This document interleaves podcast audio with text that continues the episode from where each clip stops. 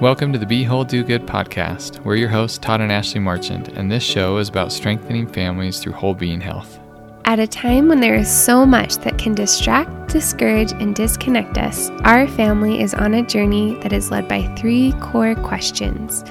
What whole being practices can we implement so every member of our family can have increased capacity, savor life more deeply, and use their gifts to do good? How do we translate and apply what we learn into simple, tiny habits that work amidst the demands of life? And how can we use our increased capacity to better care for others in our family, community, and throughout the world? Each month, our family focuses on one core area of whole being health. We take the biggest challenges we're facing in that area, seek out answers and direction, and do all we can to implement what we learn, all the while sharing our journey through this podcast so you can learn and grow alongside us.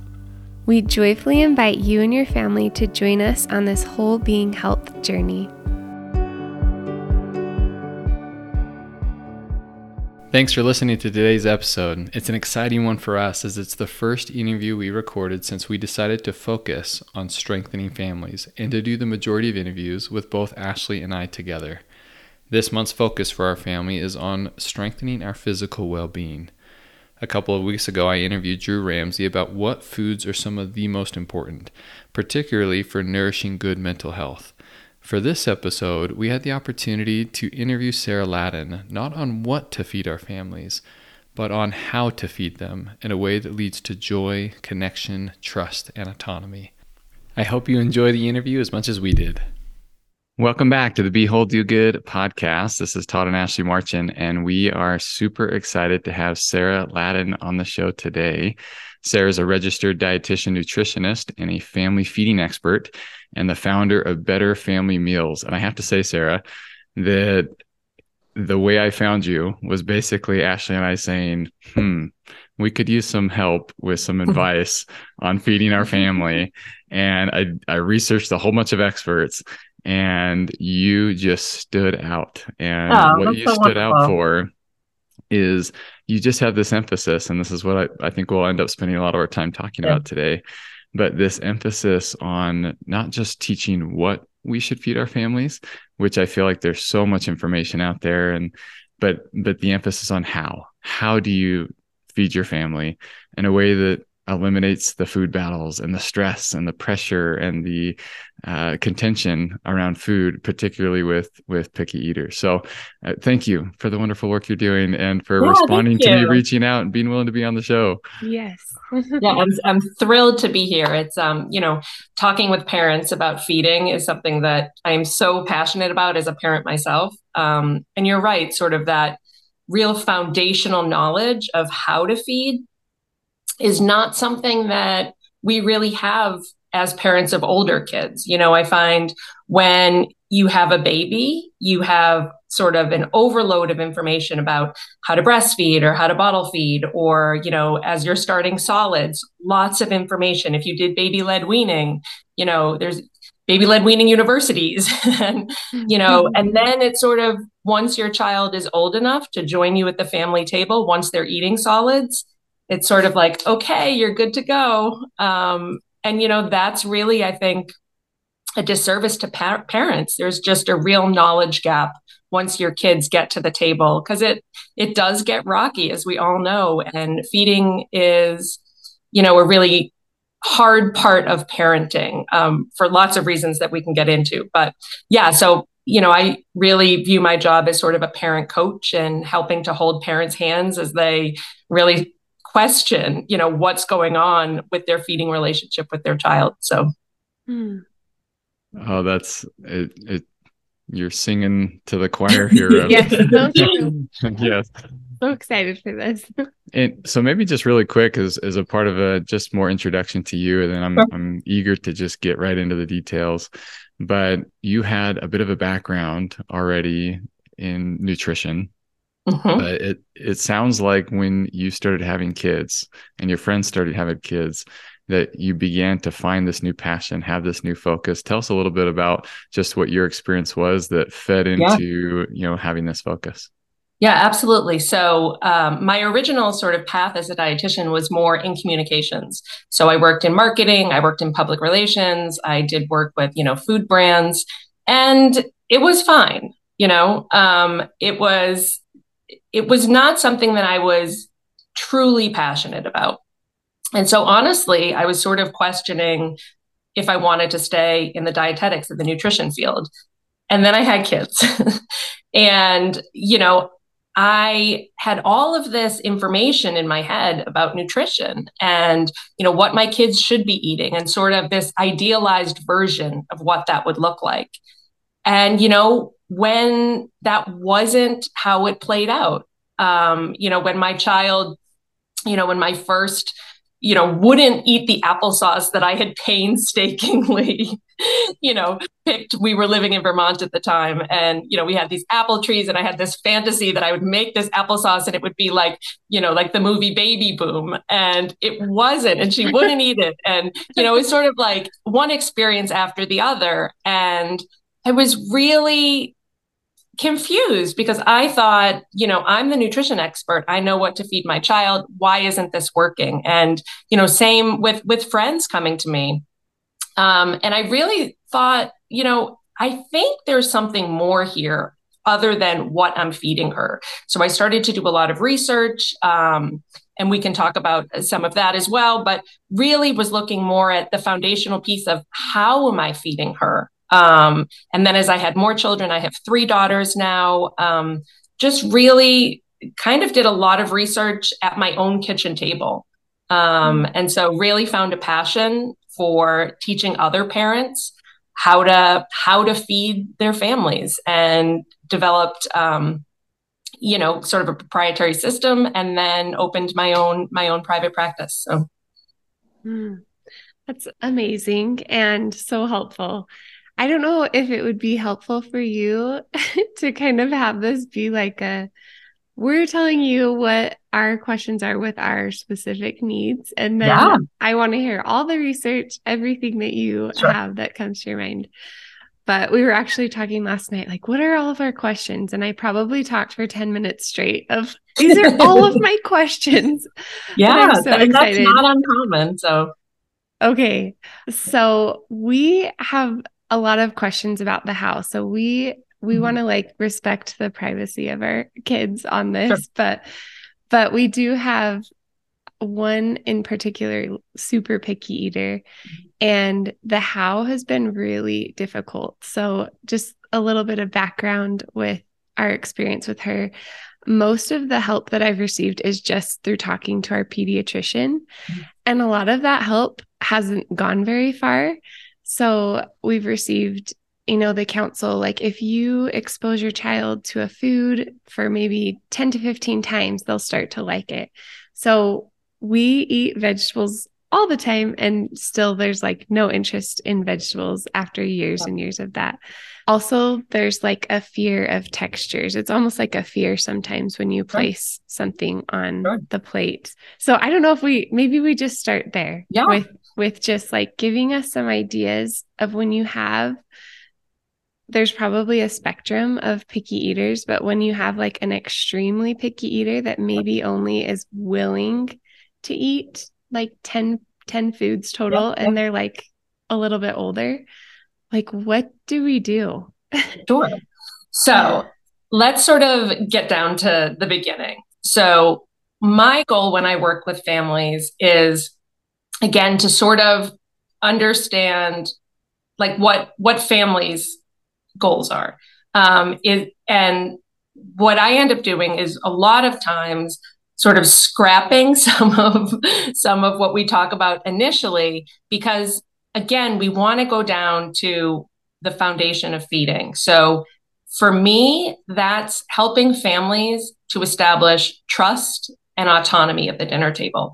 And those are two things that can feel really scary, um, especially when you're dealing with a child who has a very limited variety in their diet. So to say to a parent, you know, we're really going to work on you trusting your child's appetite and helping them really develop, you know, some autonomy at the table. Um, because that, you know, if you're a parent with a child who eats so few foods, you really want to get nutrition into them. So I often counsel families on agenda free feeding. And that is, again, a really scary thing for parents. Um, but just to understand that as you're feeding your child, if you have an agenda in the back of your mind, that's something that can inhibit that trust and autonomy piece. Mm-hmm. Um, so ideally, you know, most parents who come to me say they have a list. I want to get my child to XYZ. And really, your job as a parent um, is not necessarily to get your child to do anything. And this is, as you know, true for feeding, but also true for all aspects of parenting. You know, once your child has it in their head that, you know, they know that you have an agenda, that's when the battles come up, right? Mm-hmm. Um, whether it's, you know, with an iPad or, you know, with a, with a bowl of peas and carrots, right? Um, so I help parents not necessarily look at what can I get my child to eat, but how can I get my child to develop that intrinsic curiosity about food? Mm. And become self motivated that they're going to want to try new food. So it's really sort of changing that agenda from getting them to physically eat something to getting them to the place where they feel safe and confident and really feel like there's that trusted connected relationship with with the the caregiver that they can develop that curiosity um, and that that's something that doesn't happen overnight you know it doesn't even necessarily happen over you know two months, three months, four months. Um, so, what I hear you saying, you know, you've been offering foods for many years and you're not necessarily seeing um, that exposure translate into, you know, eating. That's mm-hmm. very normal. Um, so, I think, again, there's sort of a disservice done to parents just to take that blanket phrase like, kids need 12 to 15 exposures and then you're good yeah. Um, in reality, I mean, that's not what I experience with my own children. That's not what I see in my practice. Um, so looking at how do you develop that curiosity? Because it's not just serving a food. That's that's not going to do it. So really, there are three things that we look for to help do that. Um, and this all comes from a, a theory of feeding called responsive feeding. So the first is the child needs to feel connected. So these are called the three C's. So the child needs to feel connected. So that connection um, with the parents is built on trust. And it's built on knowing that my parents aren't going to feel any differently about me, whether I eat what's on my plate or whether I don't. And I think sometimes as parents, even if we're not outwardly saying, you know, you have to clean your plate, we're giving signals all the time to our kids, you know, whether it's a, a sigh or mm-hmm. you know a mm-hmm. quick eye roll or a you know i know you're not going to eat this so i'm not even going to put it on your plate all of those subtle cues um, are really telling our kids that our expectation is that they're going to do this for us right it's not about anything else so the connected part is important control that's the next c that is super important a child needs to feel some autonomy at the table so they need to feel that they have some control over this meal. And the way we do that, if you're familiar at all with um, Ellyn Satter's division of responsibility, again, this is another sort of foundational feeding theory. It's based on roles and responsibilities for parent and child at the table. So the parent's role is to determine what is on the menu, it's to determine where the food is served and when the food is served. And that's it. Your job ends mm-hmm. there. And the child's job is to decide if they're going to eat the food that was served and how much they're going to eat of it. So again, we're giving them some control. Sort of the shorthand of that uh, model of feeding is called I provide, you decide. Mm. And then the third C is capable. So we want our kids to feel capable of doing this. We want to give them, you know, again, those exposures, right? Um, but we also want to give them some wins. So part of that is, you know, when your kids come to the table, you want to you want them to feel safe and you want them to feel like they can have a meal with their family even if there's you know food on the table that they're not familiar with right? And so you do that by providing a mix of safe foods so foods that are typically their preferred preferred foods alongside kind of new foods that you're trying to you know give them an opportunity to explore. Um, and sort of once those three c's are in place so again that's connection that's feeling capable um, and that's feeling you know some level of control. Once you have those three c's then you're able to start developing sort of that intrinsic curiosity and self motivation but if you don't have those foundational pieces again you can serve those peas and carrots all day long. And they're not necessarily going to self motivate to try them. Mm, that's so interesting and I was thinking just with that first C connection and mm-hmm. what you had said before is kind of getting rid of your own agenda.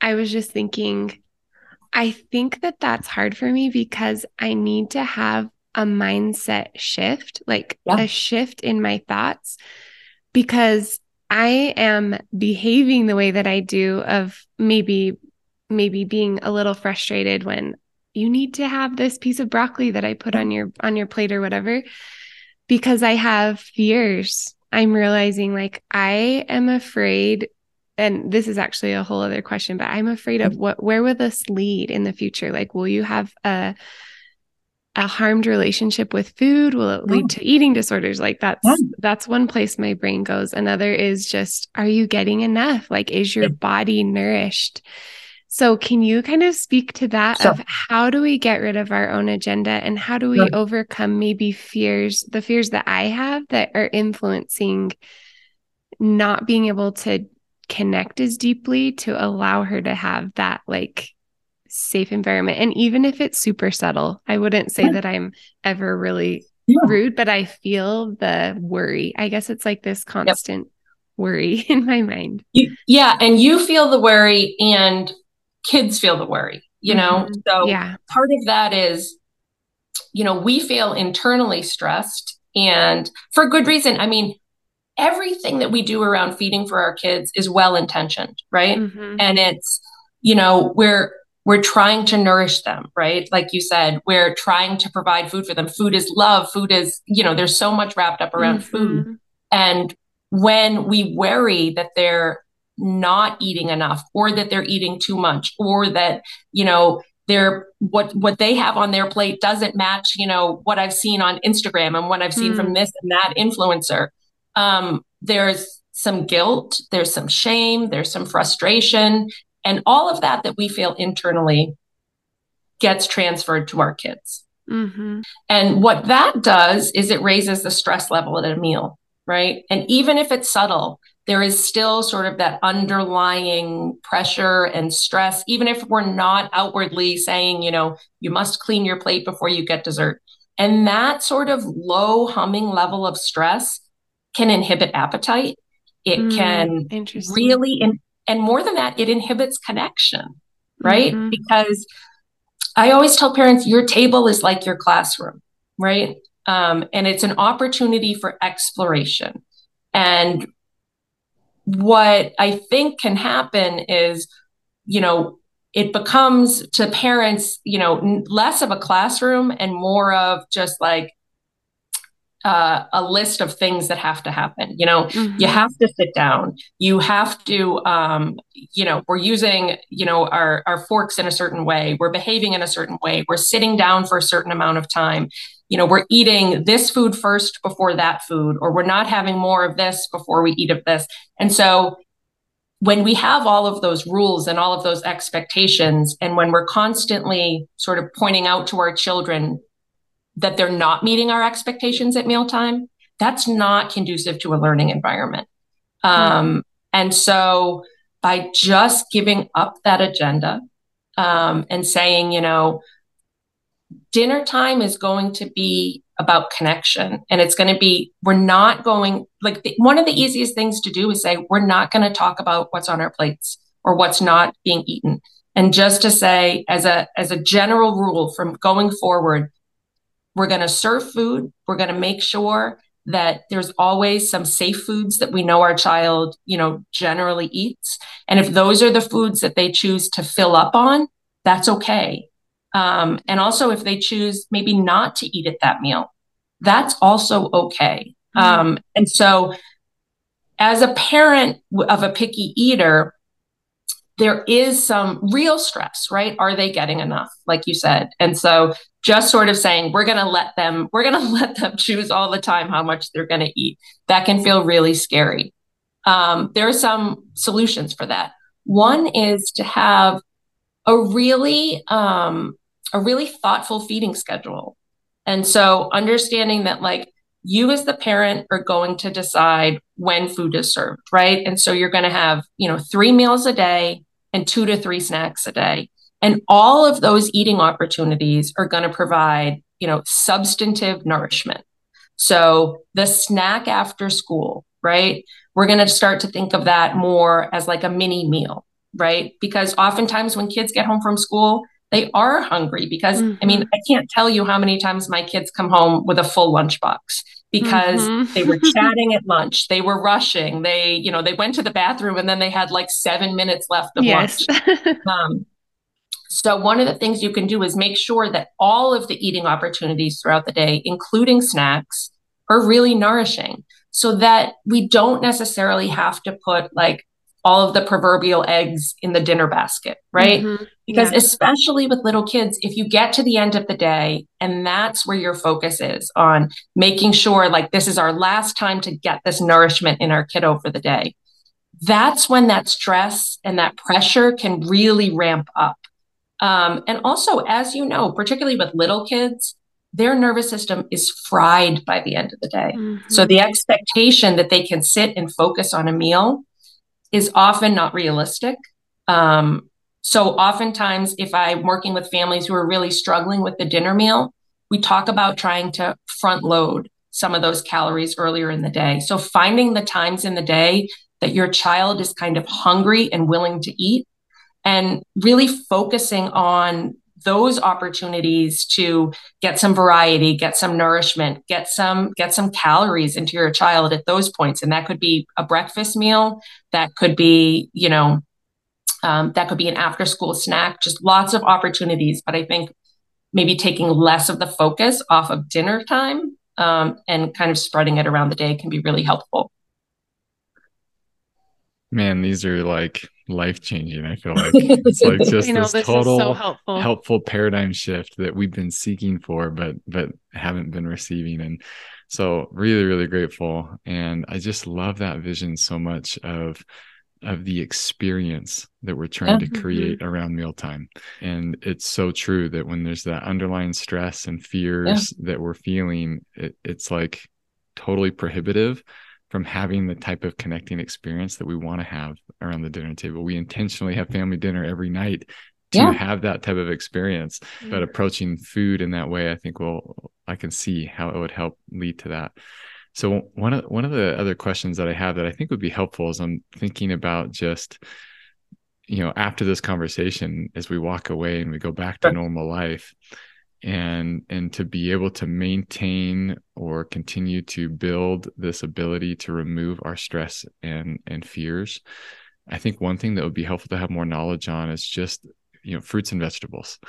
You know so we we mm-hmm. we take this approach and we we are in charge of providing they're in charge of deciding. And with our picky eater fruits and vegetables are just like the last thing. Like i i'm trying to think of a single fruit or vegetable you know that they sure. would consistently eat.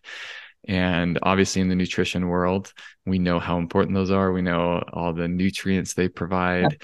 And so that's where i think some of the the worry and stress comes sure. from is are they getting enough of those nutrients? And so if if you know as we go and we do this there are no fruits and vegetables being eaten yep Yep. What what's your what's your sure. perspective to help with that? So I can tell you, I hear this all of the time from parents um, because there has been so much emphasis on fruits and vegetables, on you know half of your plate fruits and veggies, as we see sort of in the USDA My Plate. Um, and I will say, per, vegetables in particular, they have become so exalted in the nutrition world that the panic really sets in for parents mm. when their children are not eating vegetables. And I say vegetables in particular because vegetables can be really, really tricky for children um, because children can sometimes perceive tastes and flavors differently than adults. So, particularly those bitter flavors of vegetables. So, you may hear your child saying, icky, yuck, this is gross. And you're thinking they're just exaggerating in reality, lots of kids are what we call super tasters, and they actually taste that bitter um, flavor more acutely. And so that broccoli to you may just taste like it's broccoli, whatever. But to a child, it can really taste bitter. So, you know, with vegetables, I often tell parents, and I can talk to your specific situation in a minute, but for parents whose kids are eating fruit but aren't eating vegetables, great. Mm. you know, fruit has the same nutrients as vegetables. So, yes, keep offering those vegetables, you know, keep modeling yourself that you're eating the vegetables, but it is not a necessity in the diet if your child is also sort of getting the same nutrients in fruit. Now, if they're getting neither, there are a couple things um, that you can work on. So, particularly if you have a child who has uh, you know food texture sensitivities mm-hmm. they're going to struggle with fruits and vegetables for a couple reasons. One is that they're never all the same. Like so for example this morning i was serving some blueberries to my girls and within that bowl of blueberries there were probably you know 17 different textures. There were really mushy ones. There were mm. really hard ones. There were you know ones all in between. And also flavors you know some were really sweet some were really sour so the sort of fluctuation in flavors and textures of fruits and vegetables can be really hard for a picky eater. So what do we do? A couple of things. Um, one of the first things that I often recommend to parents of picky eaters, if they're having trouble with fruits and vegetables, is to try frozen. So lots of kids um, who have trouble with textures do really well with frozen fruits and vegetables. And I know parents think of that like as a smoothie, which is a great option, but also just giving them to them sort of in a bowl. So oddly enough, like frozen peas and frozen carrots um, and frozen corn, just like as a snack, like kids love that. Um, mm. Because it's just it's nice and icy. It doesn't have a strong flavor flavor profile. It's crunchy. It's cool. Um, so that's something you could try. Like I, I would probably start with peas, maybe some corn. Um, the other thing is freeze dried fruit is amazing for a kid who really loves a crunchy texture, like a chip right? Freeze dried strawberries, freeze dried bananas, um, any of those things that kind of have that that crunchy texture. Again, same nutrients that you're going to find. All they're doing is removing the water.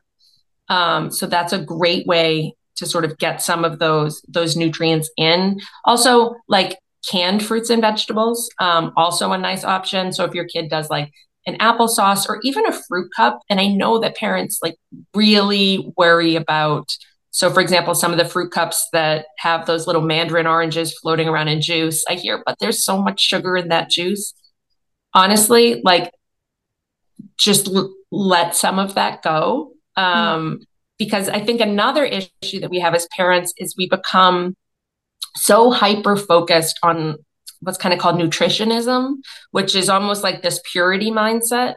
Like if there's if there's some sugar added to something that is sort of taking away from the overall nutritional profile of of what I'm offering, when in reality it's the sugar doesn't take away the nutrients, right? Mm. So if if that's a way, if that's an entry point for your child, like a fruit cup with some juice in it, that's that's a great entry point for a child who has like a really sweet profile. And if that's mm-hmm. the way that you kind of get them on board, that's it's honestly okay. You're not, you know, you're not sort of negating the benefit by adding a little bit of juice to it. Mm, that's super helpful. Thank you for listening to part one of our interview with Sarah Ladden. Subscribe to the podcast or join our email list at bewholedogood.com to be notified when part two goes live on Thursday. Also, Ashley and I are so excited to announce that The last week of this month, we'll be hosting a free five day challenge for parents. If you have a child that is a yeller, or who retreats to silence, or refuses to go to school, or who turns to teasing when they feel off, or who acts out their difficult emotions in any way you're not sure how to respond to, this five day challenge is for you. With a small investment of time each day that last week of April, you'll be given some simple, doable tips that help you to be more mindful as a parent and a better guide for your kids in processing their difficult emotions in more healthy ways. If you're interested in joining us, head over to bewholedogood.com and click on the banner at the top of the website. Whether you're ready to join us this go around or not, we are here to be a support to you and your family and hope you have a wonderful day.